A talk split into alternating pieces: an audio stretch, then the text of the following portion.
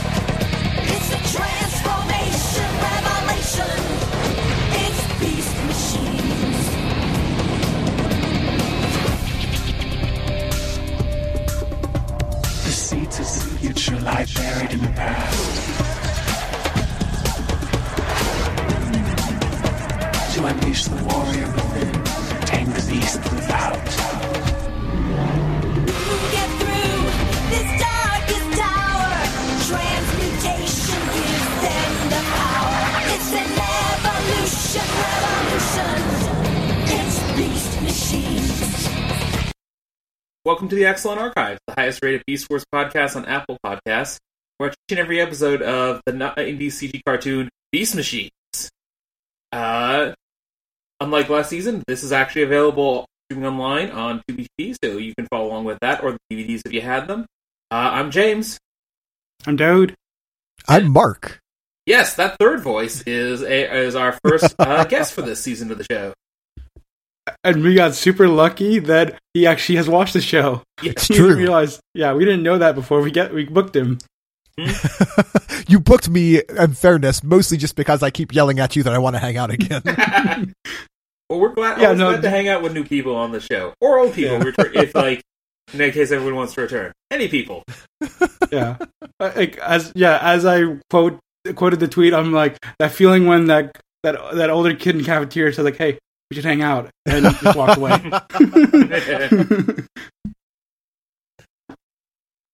uh, so, uh, let's get to the uh, let's get to the questions.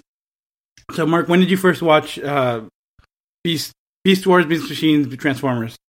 sure. So I first watched Beast Wars in uh, 1999 as a 17 year old human man. Oh wow! So you were you were officially the first guest older than me. At this point. Wait, Oh, hey. I'll, I'll take that. That's exciting. No, I I first watched Transformers in the I gotta say mid 1980s. I do not remember a time in my life that did not have Transformers in it. Mhm.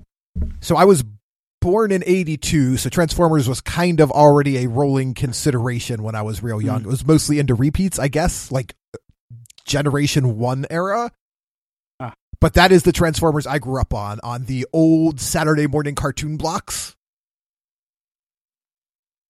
And so I just followed along. Like when Beast Wars happened, I watched Beast Wars. When Beast Machine happened, I watched that. That is where I get off though.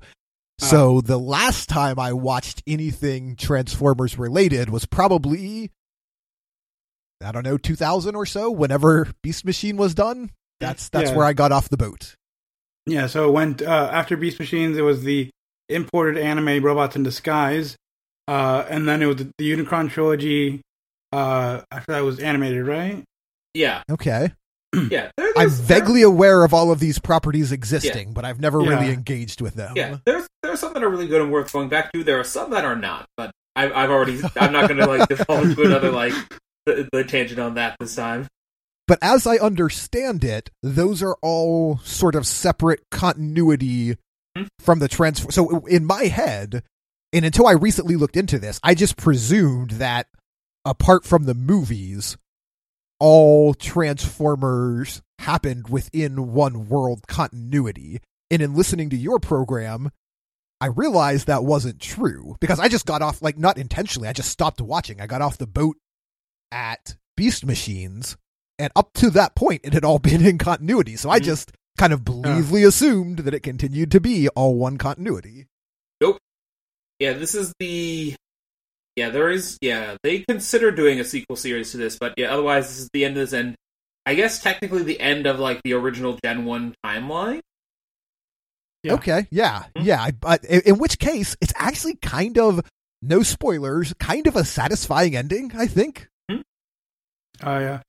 Uh, actually, uh, uh, oh, I keep forgetting to send this to to James. Actually, but there's actually a YouTube clip of like the last scene of the entire show, uh, w- just put over with uh, like the the ending of Lion King two, with uh, yeah, um, Cheetor is Simba and uh, Optimus Primal is is Mufasa. I, I can see that. That works. Yeah. yeah, I am not, uh, and I will share this with you guys before we get into the episode. I am not in the camp that hates beast machines. It's got some flaws, it certainly does, but I actually kind of liked it. I liked it when it was happening. I still liked it when I went back to rewatch it today. Yeah, like I, that's that's kind of me. Like I watched this growing up.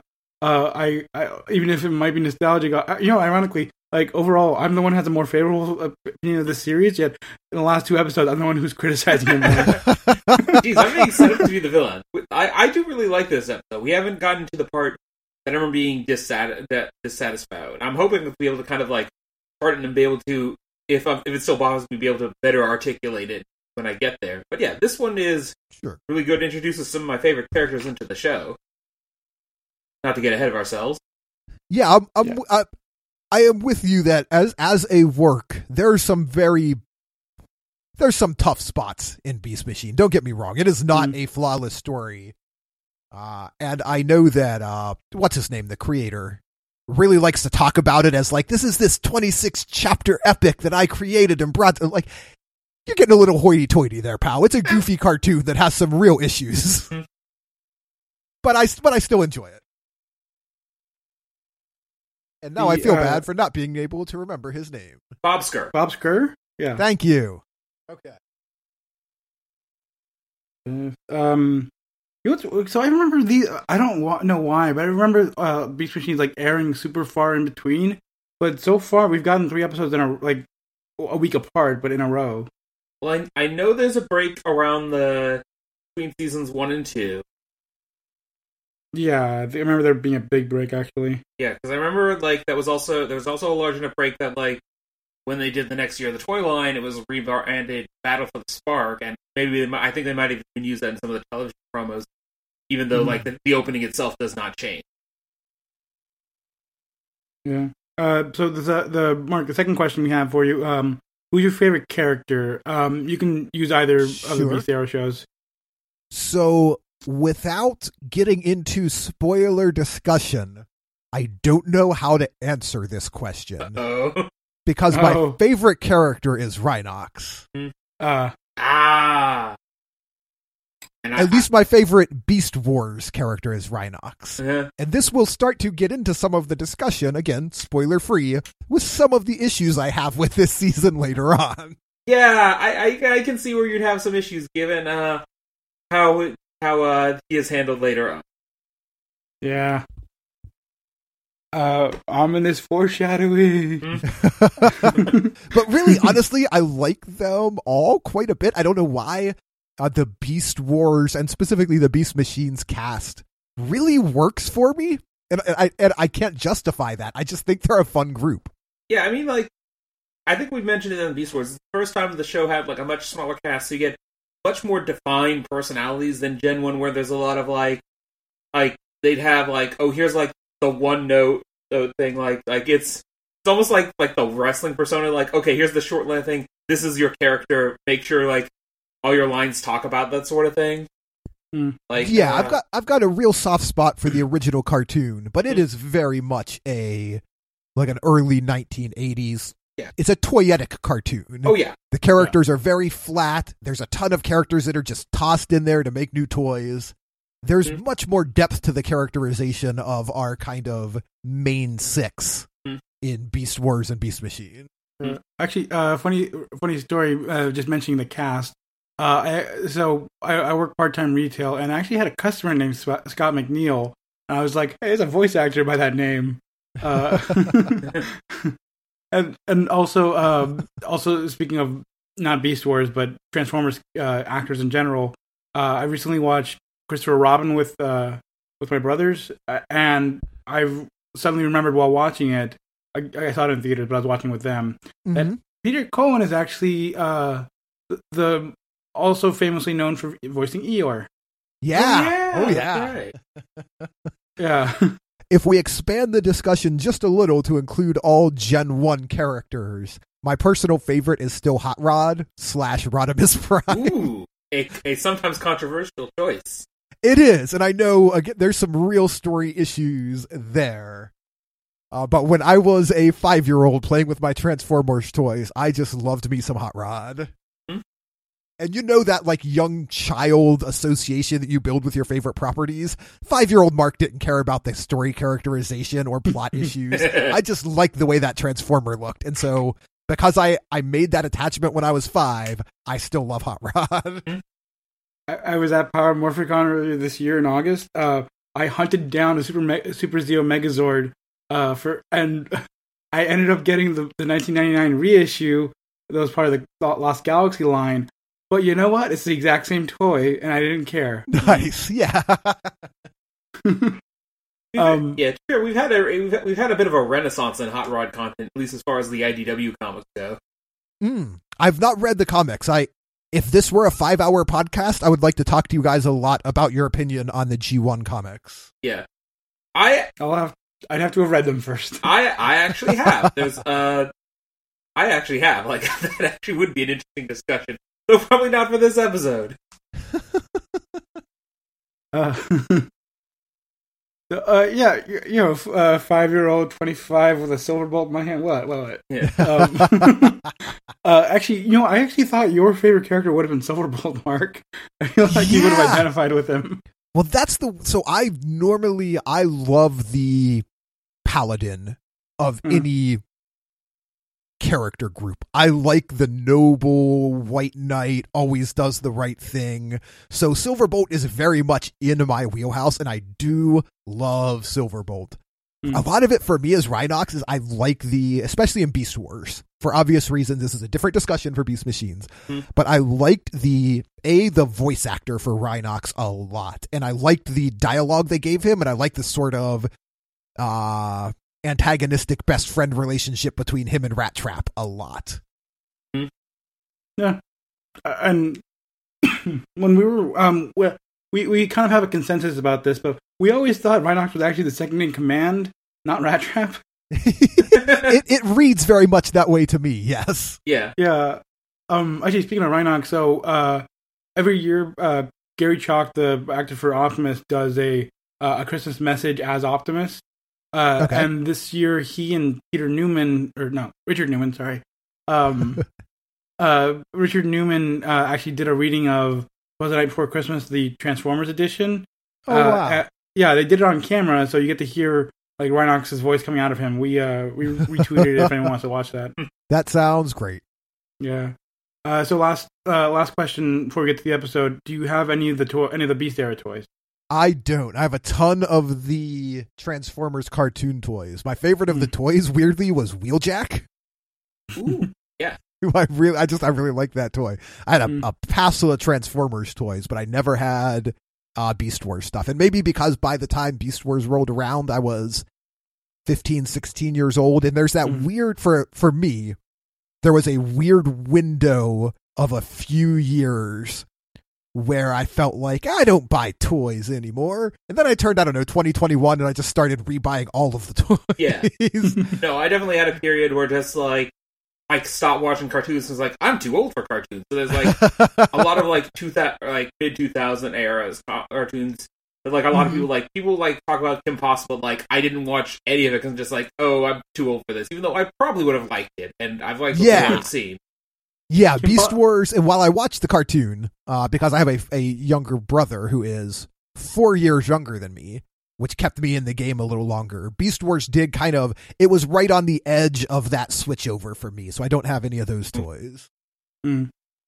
Uh, yeah, I I had like two or three toys, and then since doing this podcast, because we do character spotlights and talk about the toys, I uh, eBay has become a little more of a friend to me. Yeah. Nice. There are some Yeah. good toys and beast machines. Though sadly, we aren't going to talk about like some of the like the better like there are some really good toys, but some of them are actually like Vehicons that don't actually appear in the show, so we will not get to talk about them. Oh yeah. um, if if like of the toys that of the original toys that I have, uh, Silverbolt is probably like the the best actually constructed and show accurate one, and I can't believe we never got a like a uh a- an anniversary reissue of him. Yeah, no, it's kind of a missed opportunity. Yeah.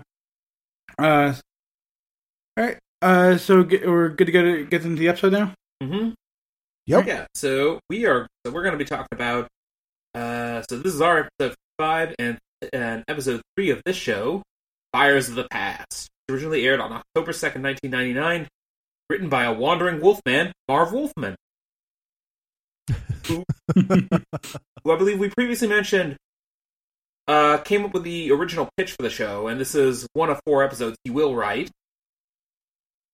And also, and uh, He's also returning from Beast Wars, where he wrote The Probe, and where he also wrote The Return of Optimus Prime 1 and 2, and story editor for part, for last part of season 3. Surprise, like, almost like, I kind of wish, Uh, like, he also G1. was involved in the, the original Gen 1 comic, so he could do a hat trick, but unfortunately that would be uh, Denny O'Neil and uh, Jim Shooter. And of course, Bob Dean is working on that. Marv Wolfman Hmm. did not help, did not work on that. And of course, it's uh, directed by John Poozer. Poozer? Poozer? Returning I'm a from Green Lantern fan, so I say Poozer. Yeah. Returning from Beast Wars, and this is the only. So this is the only direction credit he has for Beast Machines, and and he will not return back for Transform. So, so uh, this is a pretty good one to end on. Things considered. Yeah, definitely. So the episode opens as we see some flying drones zigzagging through Cyber, uh, Cybertropolis, and then a fleet of tank drones shoot at a statue of Optimus Prime holding two golden discs aloft. I made a note that uh, that uh, for a show that was going to avoid referencing the past, they sure did blow up a show Gen One Mac Optimus Prime holding two discs. Though according to uh, Bob Skir, that part wasn't specifically written in the script. So, yeah, boy, for a dude who loved Gen 1 Transformers and has not engaged with it outside of your podcast, that was a stark and harsh way to come back to the show. it's true. Hey, buddy, welcome back. We're going to blow up Optimus Prime at the very beginning. the movie all over again. yeah. Oh, man, that movie, that was hard.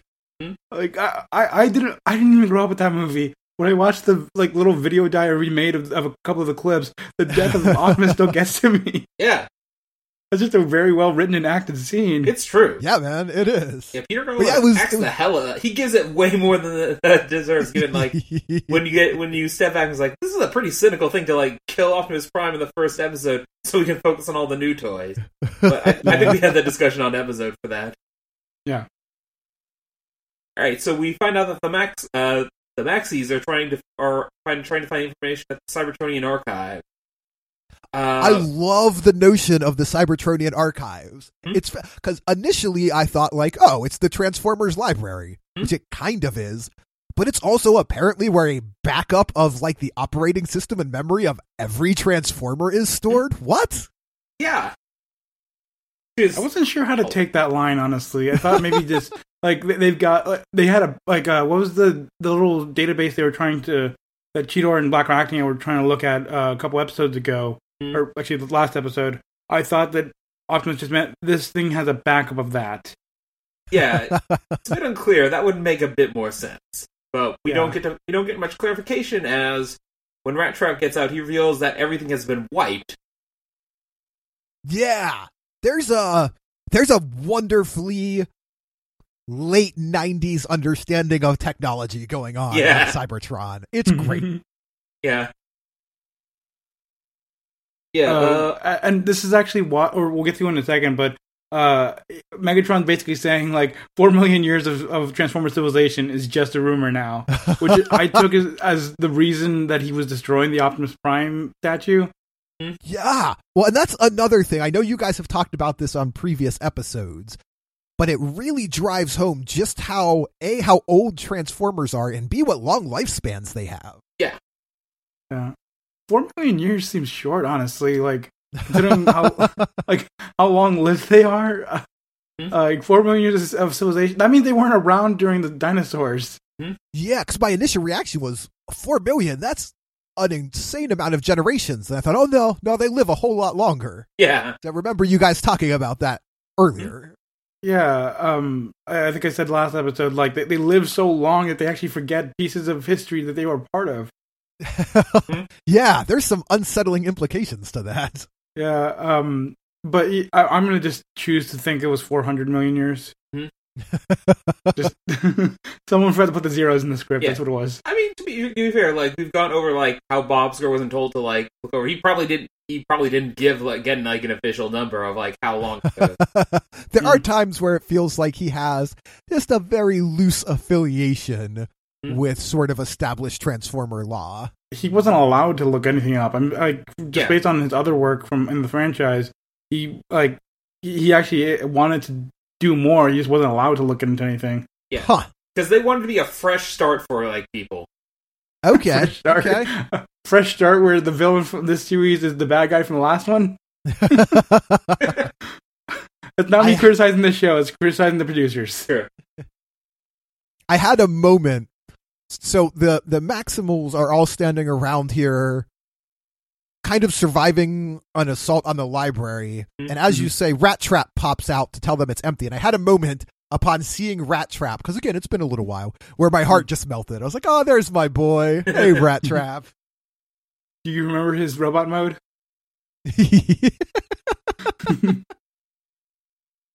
that is man. I love that they went hard in the paint for early CGI. I do. Hmm. But Yeah. boy did it give us some funky looks. It's true. Yeah. Yeah, this is a side tangent. But I remember reading that uh, part of the reason why uh, reboot Ro- reboot, which is also by the uh, them, relied so heavily on Okay. the sprites, who are uh, ones and zeros. If you never put that together as a kid, is because it was so expensive to do the human characters that you had these like blocky, simple characters Oh. just being a lot of like the background characters. And as they got better with technology, they kind of shied away from using them quite as much.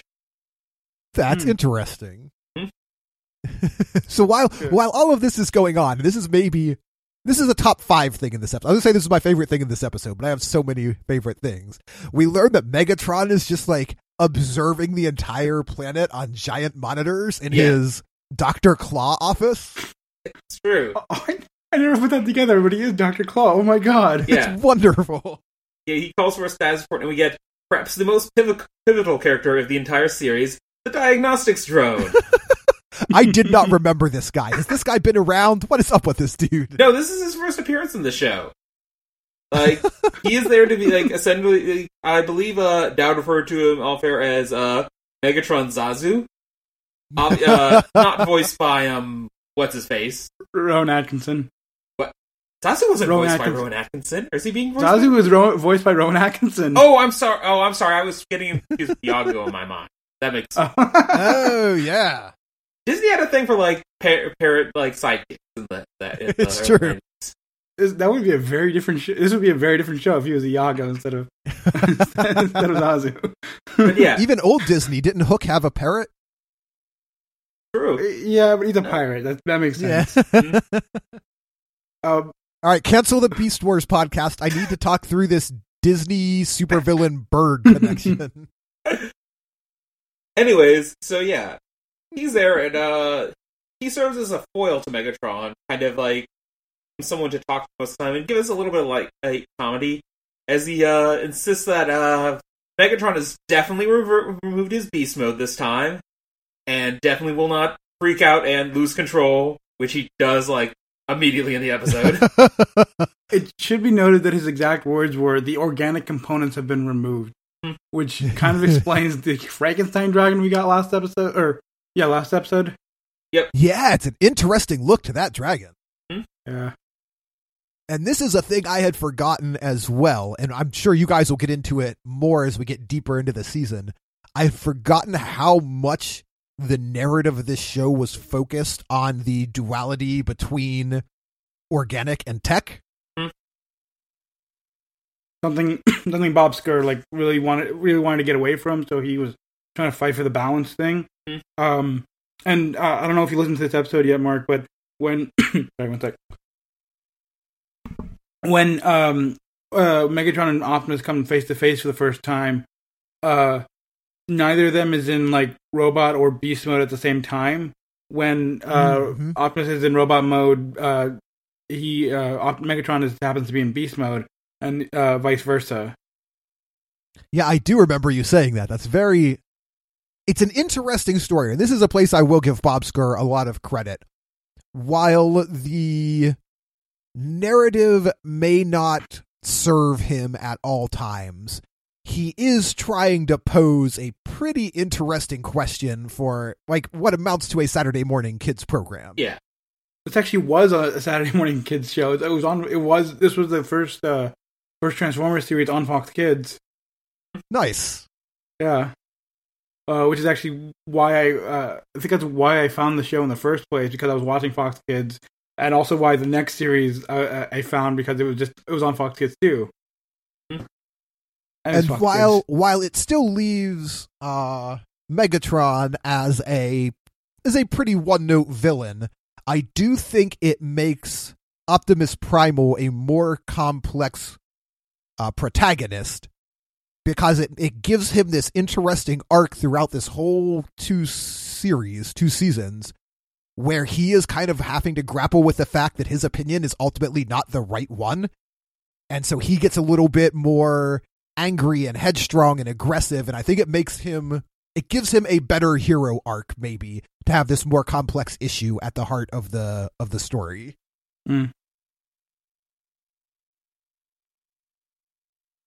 So, anyways, uh, so getting back, uh, but getting back to the action, uh, Primal's ordering them to fall back, but Max insists that they can hold their own, and we get Cheetor putting his two swords together as like a boomerang and throwing them about, which okay,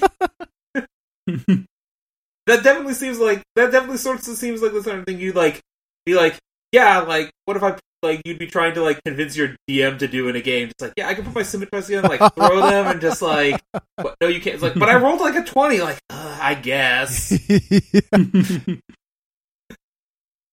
Black there was an Hmm? early episode of a webcomic called 8-bit theater do either of you guys remember 8-bit theater Oh God, yes, I do. I've heard of it. Uh-huh. There was a very early episode where one of the characters was trying to create nunchuck swords, and it reminded me very much of that. Sword chuck, yo. I I had yeah, a sword I- chucks. That's right. I had a T-shirt that for many years. Nice.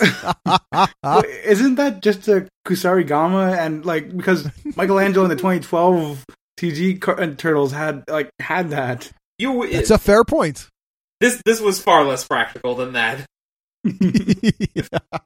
Yeah.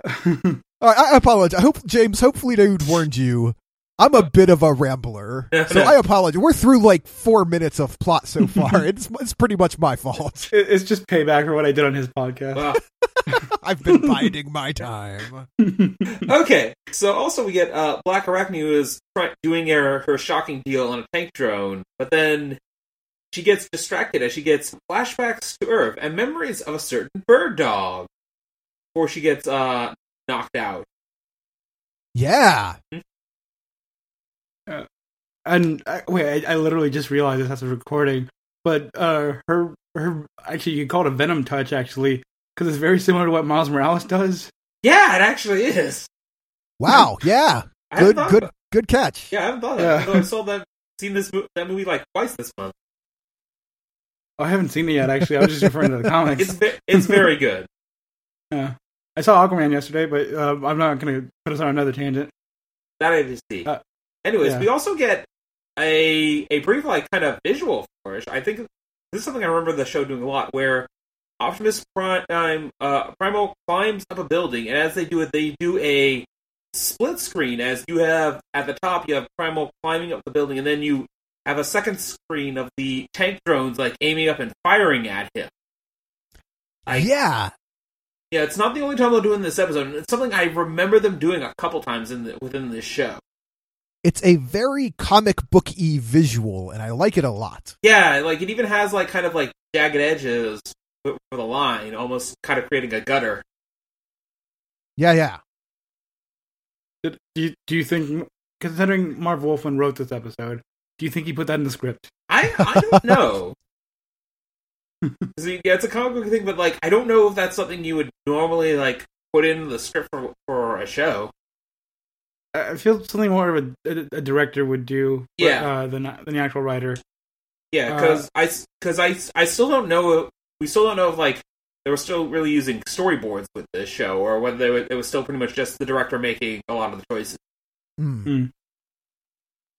Uh, so him, Optimus collapsing the building on top of the tank drones just makes Megatron go in anger. Oh, we didn't mention this, but uh, it's it's kind of just said that he like Megatron is, is like remote controlling all well not remote, but he's hardwired into all of the drones and he's controlling them with his mind. Yeah, with the Uh, big, Yeah. big old harness. Yeah, uh, so he's he go he gets angry and goes into beast mode, which I find uh, another duality of this is this is not something that wouldn't usually happen with uh, any of the Beast Warriors, but uh, and we've seen that this does happen with the Maximals, but Megatron is also sort of just giving into anger and going into beast mode. Yeah, Yeah, it's interesting. And the sort of. So Megatron has set himself up as almost the only sentient being on this planet. Mhm. And the sort of associated descent into madness is pretty interesting. yeah. he also he, uh, also fries the diagnostic drone, where it says that where it sounds like I there may have been some glitches to the previous process. Yeah. He's mostly just he's blackened. Yes, yeah, Yeah. he's yeah he's scorched. Um, and then he asks like why like they are perfect machines. Why do they keep getting beaten? And the diagnosis like free will. and then I think it immediately flinches, expecting to get like smacked by Megatron. As if this show wasn't already posing interesting enough questions, how about we have a discussion on the nature of free will? yes, Oh, I, I think the way that okay, I don't know if the diagnostic drone meant it this way, but at least the way the Megatron took it is they're able of cre- they're capable of creative thinking and like Yeah, uh, on the spot, yeah. Uh, Which I mean, if if Megatron is controlling them all directly, doesn't that mean that he should be able to you know adapt to the situation also? Or is he only but, just like- like directing them? Well, okay, keep in mind in like the last episode, he had problems when he was trying. The problems came about when he was like when they split his attention. So even well, this is sort com- of this is the Ender's Game problem, right? Mhm. The reason Earth can ultimately defeat the buggers is because the buggers only have one creative mind. There's Mm-hmm. so they can only make one decision at a time, whereas Mm-hmm. our Maximals here can make you know four creative decisions at a time. Anyways, so he, so yeah, Megatron actually takes the suggestion art and calls up uh Cantinus Miraspil, giving us a bit of a hint of like what happened to all the sparks on Megatron. This what on the sorry, what may have happened to all the sparks on Cybertron. Uh, yeah, this is dark. Mhm. remember when I was saying this show is darker than I remembered? yeah, This is what I mean. He's just storing all them souls in a box. Yeah. Um. Oh, sorry. My mind. My, Frankenstein Dragon made me think of Frankenstein, which I'm like, oh, these are all brains in a jar. kinda. Yeah. Megatron, you monster. Yeah, it's. It, I will say one thing I love that Beast Wars gave us that I think is one of the biggest gifts to the Transformers franchise is the idea of the spark. Yeah. Oh yes. You know, like this show, it yeah, yeah. Beast Wars introduced in this one to oh, really kind of like emphasize on like sparks being like the nature of the being. Yeah, like, them yeah, drive- it's, it's having very being interesting. like the souls of trans. I really wish Hasbro had thought to trademark the term beast mode, though. yeah, yeah. Yeah. Um. Marshawn Lynch says he came up with it originally. Anyways, um, he, uh, we, we'll never get to hear that phrase ever again. At least in Transformers, yeah. yeah.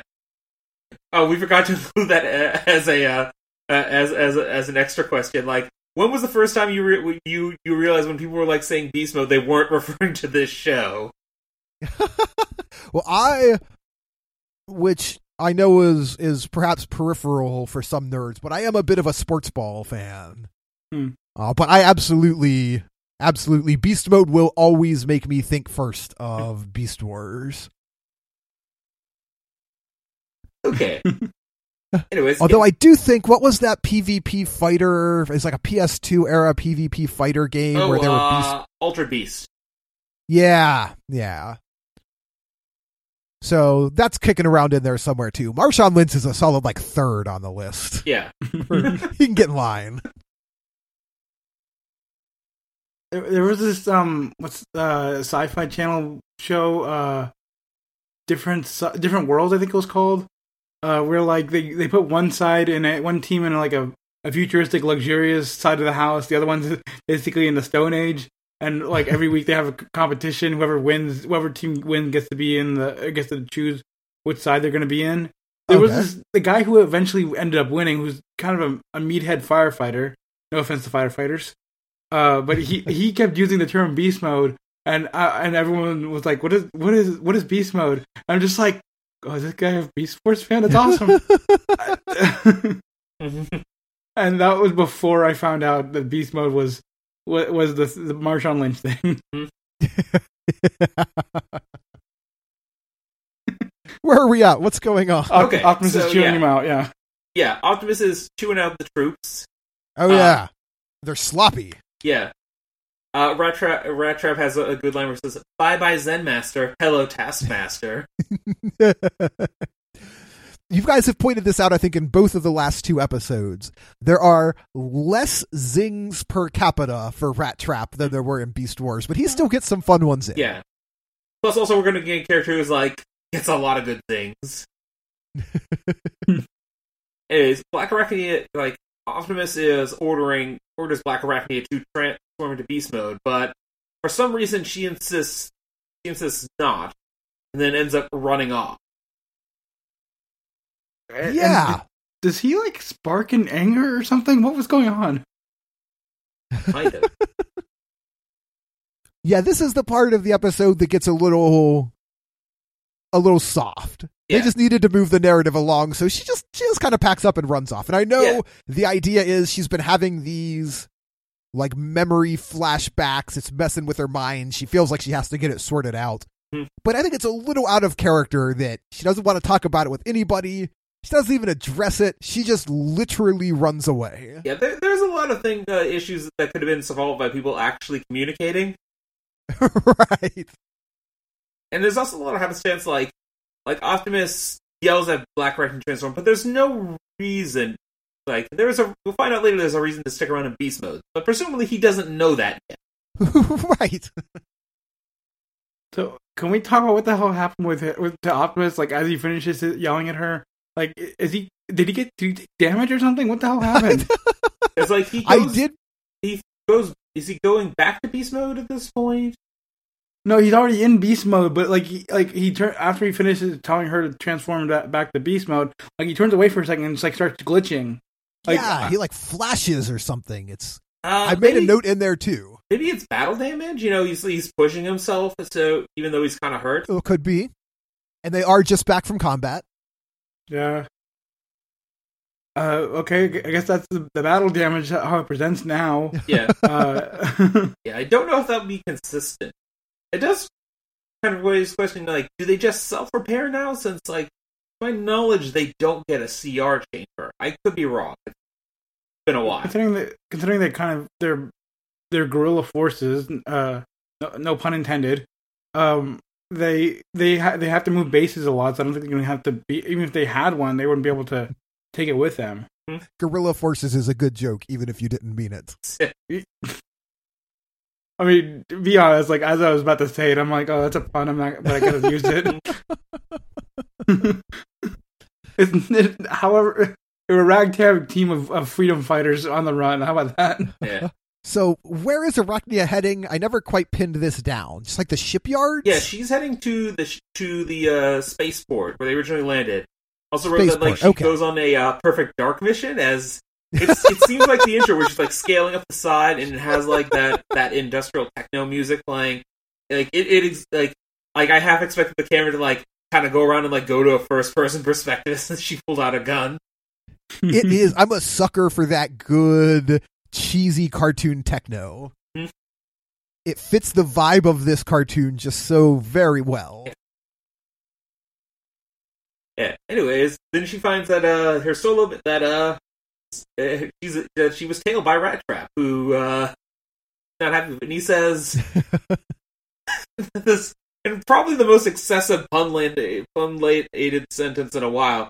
Give me one reason not to rat you out to the big cheese. so good.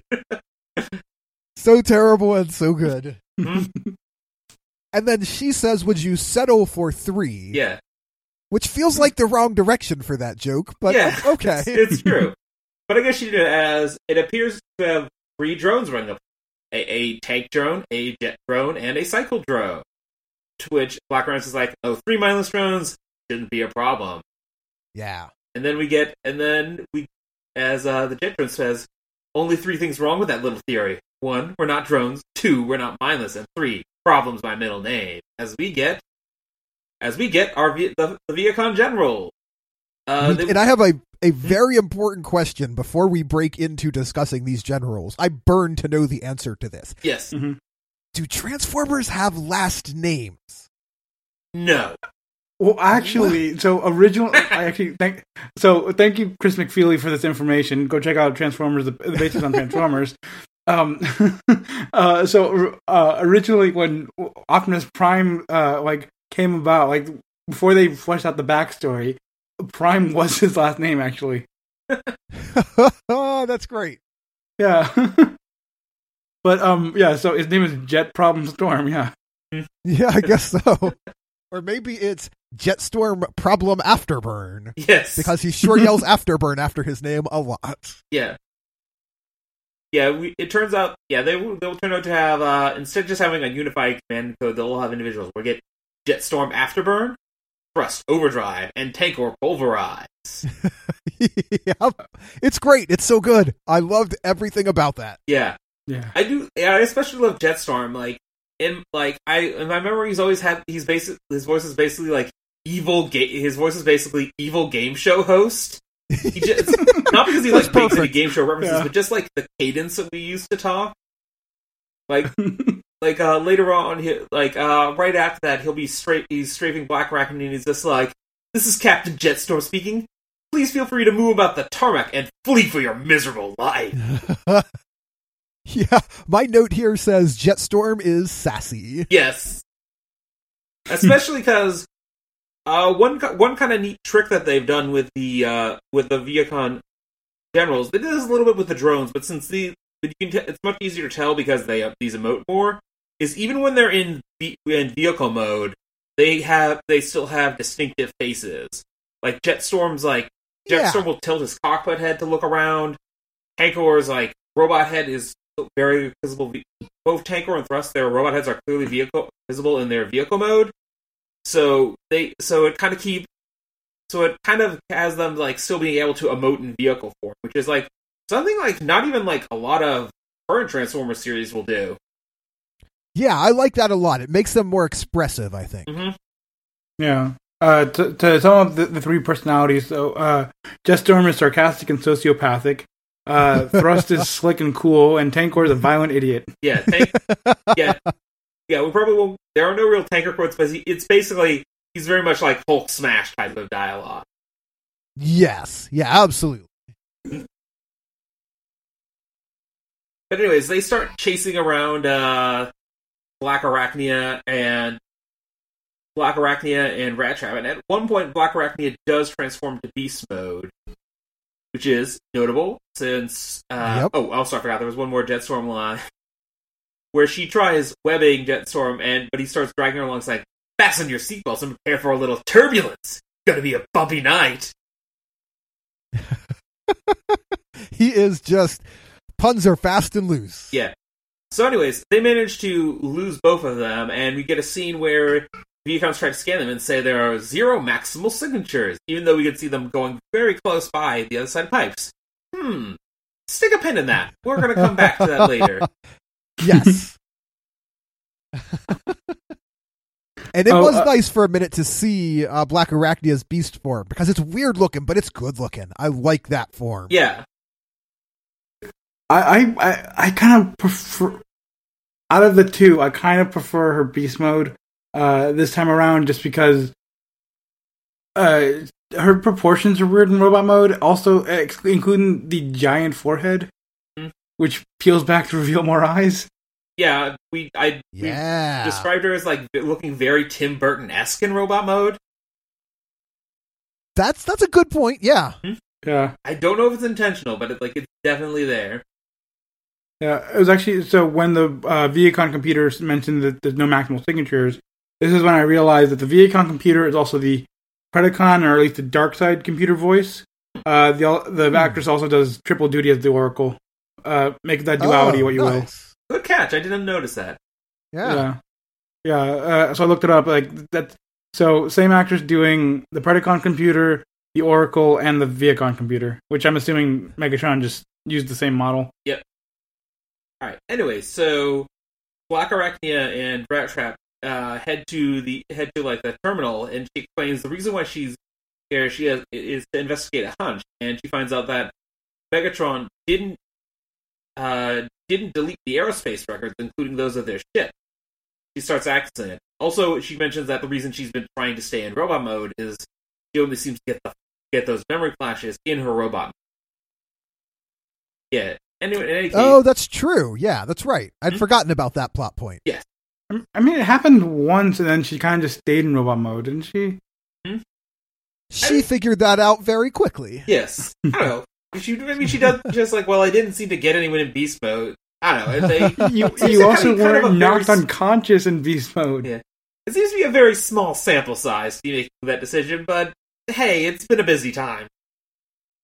Black Arachnia was the main was the best scientist on the on the entire Axalon crew last uh, last season. she, this is very bad experimental procedure. Yes. Anyways, but she is right. They get the aerospace record and find and finds out that they were shot down by automatic fences, and find out that there were originally six Maximal, even though none of the either Yeah. yeah, even though Rattrap's like, wait, that's not wrong. There's just the four of us, right? Had to highlight that for the audience just to be safe. right, right. I so this is where I should mention that uh, while watching this when it was originally aired, I completely forgotten that there were six of them Hmm. because of the the because of the break in between uh, Beast Machines and Beast Wars. I had completely forgotten the entire cast, and so the first episode when we're reintroducing them one by one, I'm remembering them. So I completely forgot who was on the ship. Uh, which is actually why I grabbed uh, the two. We'll find out who the, who they are. Uh, I I grabbed those two toys that I have, put them next to me Nice. because I felt like I needed Yeah. to make it up to them. Yeah. So also notable is Sorry, as, guys. as, uh, as soon as Black Arachnia transforms to robot mode, we get a cut to outside where Jetstorm suddenly detects a maximal signature and heads to the terminal, which he then uh, we then get the line once he busts in and is like, "Well, well, well, your situation matches your location, terminal." Like you, you have to give it up to Marvel. When that's an that's an amazing line. Yeah, Yeah, it's a it's a real good one. It's a real good terminal joke. yeah, I, can- I Yeah. can totally see that being in like like popping up in like a, a like mid '80s Marvel comic. Oh, absolutely. yeah, you are very right about that. Uh, uh, and which is actually when we go to commercials. When we get back, Jetstorm actually makes a a beasties reference uh, when he tells the others to get those beasties. Yeah, yeah. clearly, clearly he's he's familiar with how the show was retitled in Canada. and and how pretty much the entire cast of this show knew the show as. Huh? Actually, uh, did they go with the actual name uh, this time around? Yeah, it's well because it, because there's no wars in the title. That's the reason. Remember, Yeah. that's the reason why they changed it in Canada. Yeah, I just wanted to be sure. Canada is less. Uh, yeah, Canada doesn't have any issues with machines, as far as I know. I can't imagine the, the TMNT theme song without it. Hmm? Donatello does. I mean, you, you say that, but like, don't forget that i- in uh, Europe, or at least German specific, like they nixed the ninja part of it. no, it was UK. Oh, is it UK? I thought it was a. Yeah, they were So- Hero Turtles, and yeah, in UK. Okay, I thought it was Germany because I know there's a lot of like weird censorship in Germany as well. But I, I wouldn't consider that being wrong. uh, yeah, so uh, Black Arachne and Rat Trap managed to use some creative traps to escape the Vehicons. Uh, and once they're away, Rat Trap just kind of uh, says, "This is too dangerous. I'm leaving. Good luck." Yep. She's, She's out like- of there, guys. Whatever, Yeah. I don't need you. You're useless because you can't transform anyways. Speaking of which, like this entire episode, Rat Trap is still stuck in his beast mode. Like he does not even a- attempt to transform into. But anyways, that's important as like Rat Trap wanders off and then gets and just as he's about to exit the sewer system, the Vehicon generals show up and then detect a maximal signature, which Flat which Rat Trap's like, eh, I surrender. Already, right? how did they not hear him? Hmm? He wasn't being quiet. He was a foot behind them and speaking. uh, convenience, I guess. But anyways, they they reveal that they've detected Black Arachne's signature and head off. Which Rat Traps is like, wait, why her? She's like all the way off on the common. And I was like right next to him. Unless and realizes that the Vehicons can't detect that I'm in beast mode. Yep. Again, Rat Trap's dialogue is used to connect very obvious dots for the viewer, just in case. Oh yeah, it's very expository heavy.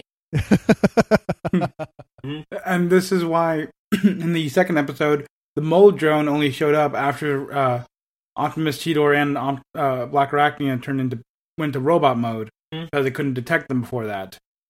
right. Also, why it shot Optimus instead of the other two because he couldn't see them anymore. Correct. Even like, if you even really want to like draw a connection, why the uh, why the cycle drones didn't show up until like after Optimus transformed for the first time. So maybe they also Oh, know okay. the Oracle. I don't know. Well, no, no, no. They they showed up afterwards, but they had already detected them because they weren't reformatted yet. Yeah. Also, at this moment, I also realized that for some, that some strange reason, Jetstorm's voice, particularly like going off, like reminds me of like weirdly of WWE superstar Tyler Breeze for a brief moment. I don't know if it's just a Canadian thing because he is voiced by Brian Drummond, who is also Canadian. But it sounded like this can't be. There's no way that's, that's a- he was actually voiced by him.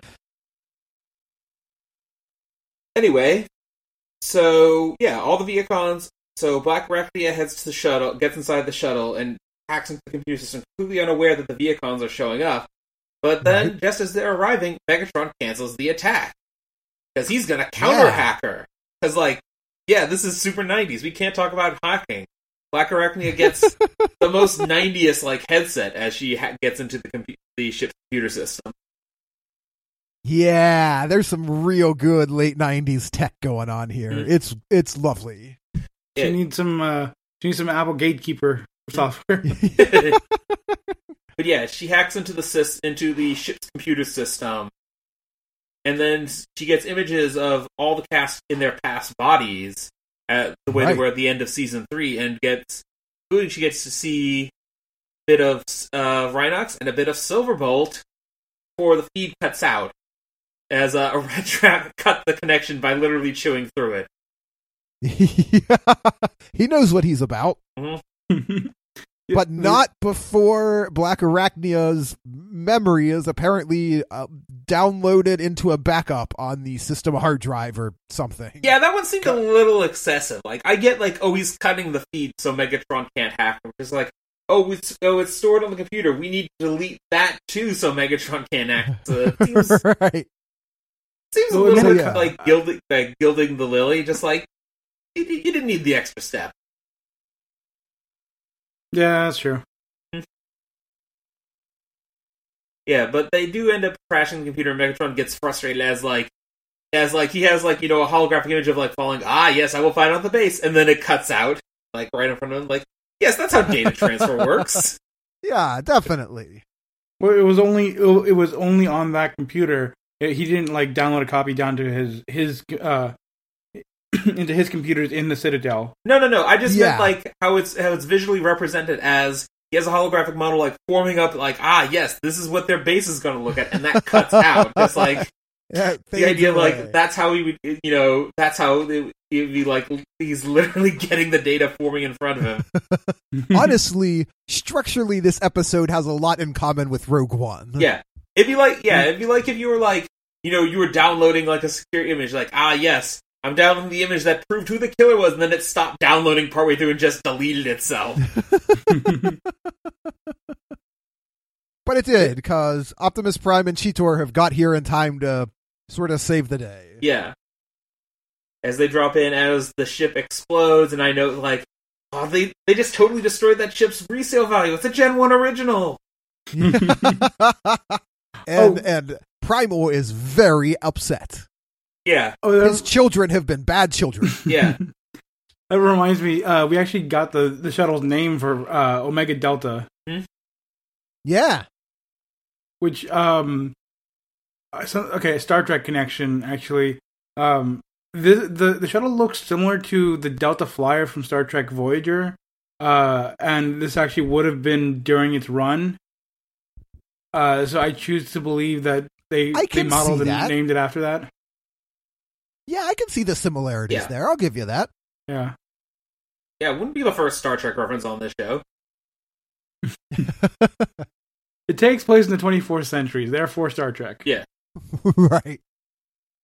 Yeah. So we find out Prime's got like some serious survivors guilt. He says he doesn't want to lose them because he's already lost everyone on Cybertron. Apparently,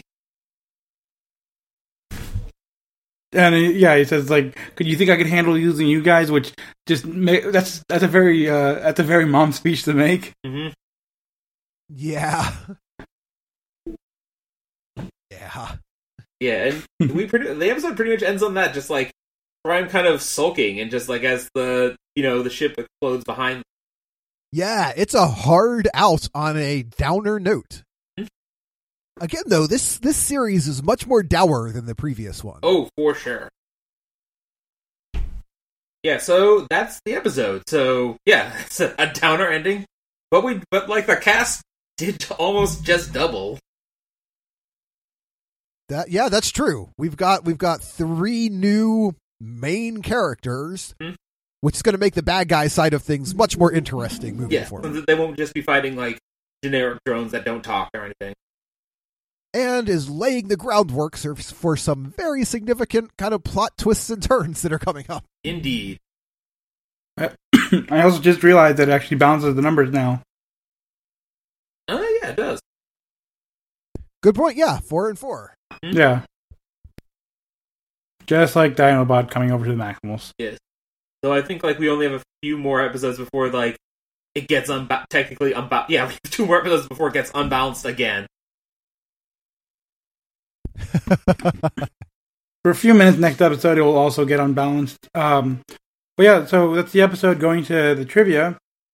Um, so the statue uh, looks like the two discs from uh, from you know the golden disc. Uh, writer Bob Skir claims that there's that neither that neither the statue nor the golden disc were in his hands mentioned in the script. However, he suggested they were either the discs from Voyager one and two probes, or that Optimus won them in the two million three hundred ninety fifth thousand nine hundred eighty ninth annual Cybertronian spelling bee.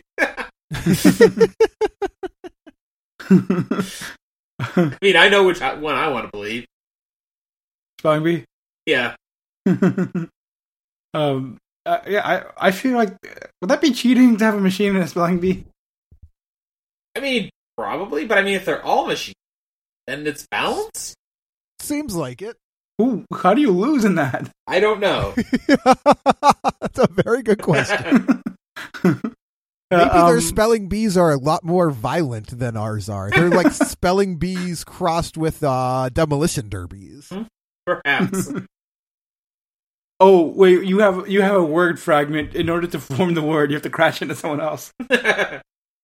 it sounds very typing of the dead. Suddenly, Yeah. Um. uh, well, actually, it could just be the um.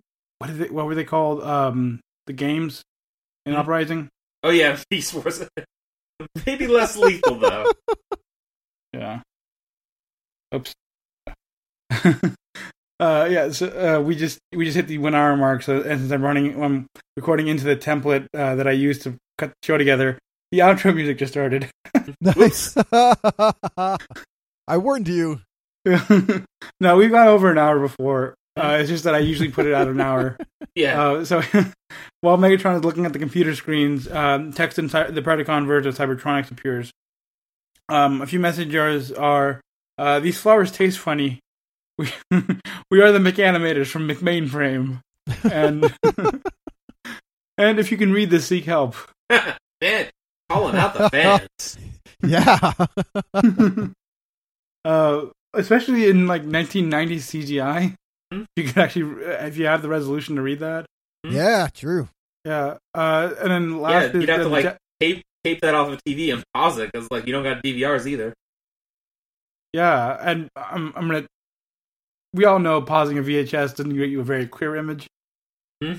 Yeah, Yeah. Yeah. Yeah. Um. Yeah, and kids, VHS is like a like a DVD is very blocky and and thick. Uh, uh, uh, uh, so at last uh, trivia is the, the Japanese title for this episode is uh, "Marks of Love," uh, which I couldn't figure out why um, until uh, although assumingly it has to do with the the Black Bolt visions we see. Mm. Uh, oh, uh, Mark Black Bolt is our ship name for Silver Bolt and Black Arachnia. yes, I like it.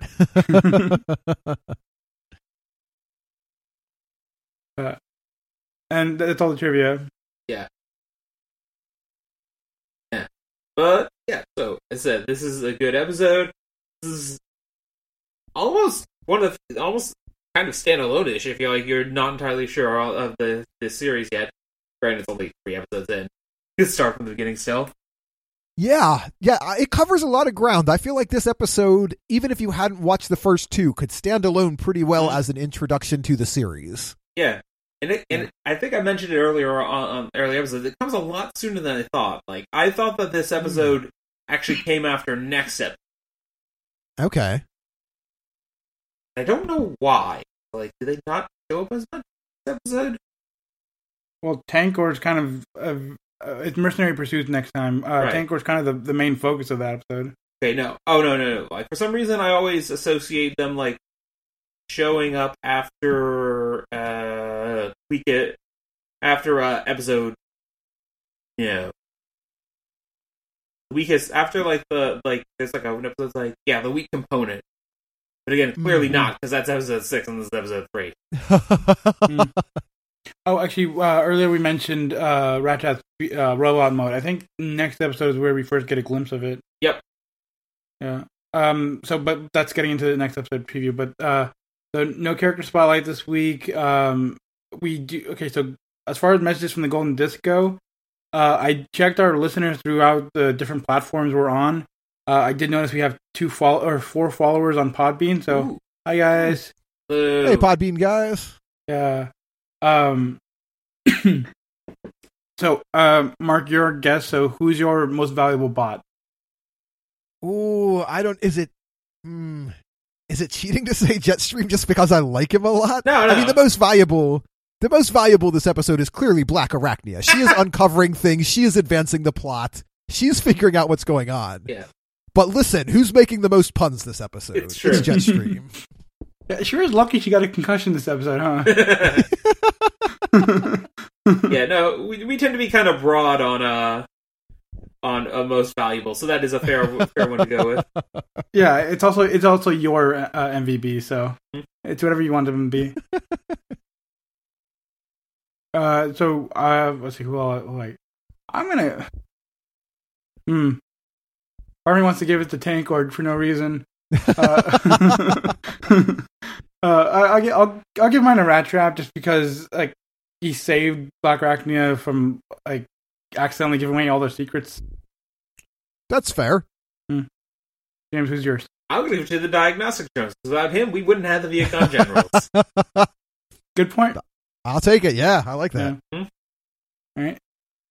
Speaking of the generals, uh, on our next next episode, Max will have a second run with the Vehicon generals since the presence of, of, of a familiar star in Mercenary Pursuits. Is the mystery, uh, as like the mystery behind who, who these generals are, deepens. I when I was wa- I, okay, I I was not a kid who thought a lot about. Also, just considering my age at the time, uh, I was not a kid that was that like picked up on on like uh on clues for future plot lines very well. So I was just like, oh, he just grabbed three sparks. Okay, cool. well, to be fair, a lot of shows didn't really have that kind of like sort of plotting. Yeah, no, Yeah, I, yeah. I, I think at this point I was still used to the Looney Tunes aspect of like, or Looney Tunes slash Simpsons aspect of like, uh, come watch next week. You don't need to catch up on anything. Yeah, we are just starting to dip a toe into the idea that cartoons can tell complex serial stories in this era. This is this is they're kind of on the cutting edge here a little.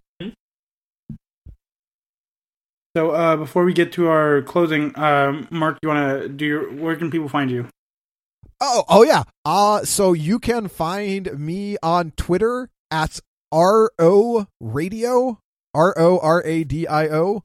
Uh, I run a tiny little podcast shop called Retrograde Orbit Radio. Uh, retrogradeorbitradio.com. You can see what all of our shows are about.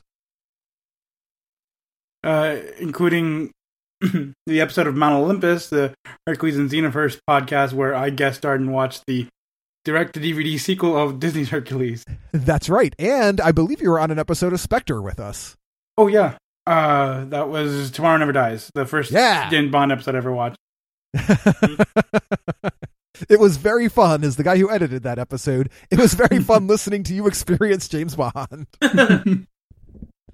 Yeah, the I, I yeah I felt a little bit bad for Brian because like we when we when we did Mount Olympus because we did a long episode, so not only did he have to record with us, but he had to edit that also. Yeah. because as I, I, Mark, I'm sure you can attest, it's a little bit easier editing when you're not part of the recording.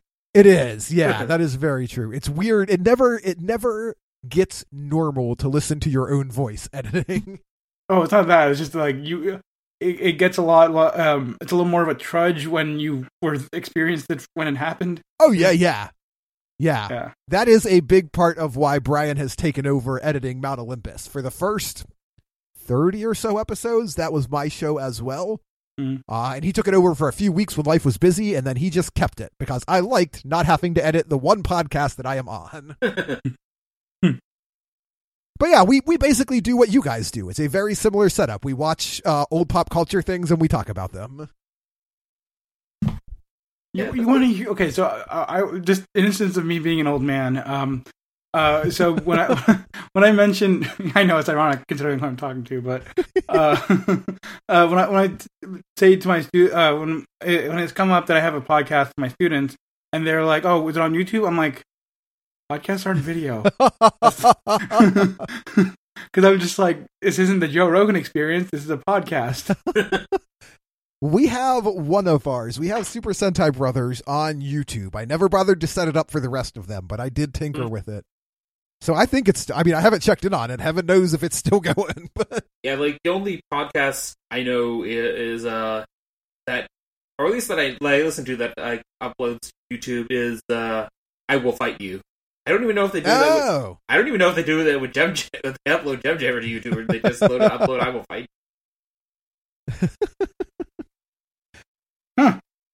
I did not know that uh, Super Sentai Brothers was on was uh, was on YouTube. yeah.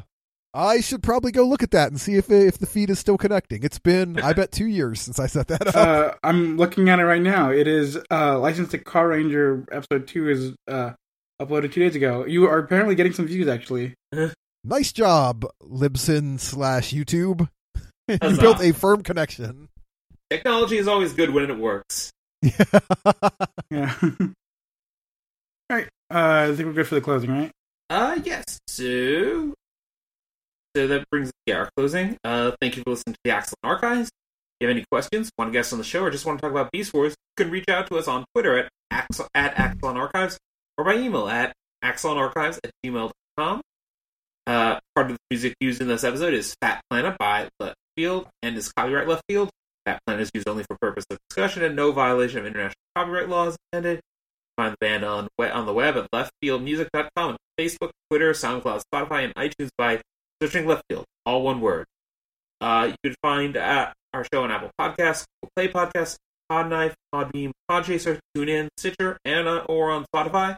Please leave a rating and a review because it helps people find the show. And check out our website at axalon.buzzsprout.com. If you want to follow either of us on Twitter, you can follow me at Discord underscore Inc. You can find me at DaoFAQ. Until next time, Beast Wars are over, right?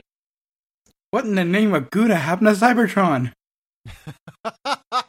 We may need to update that one, but I don't, I don't know if we've got any good lines for that yet. Yeah, nothing yet. All right, let's, let's close this bad boy out.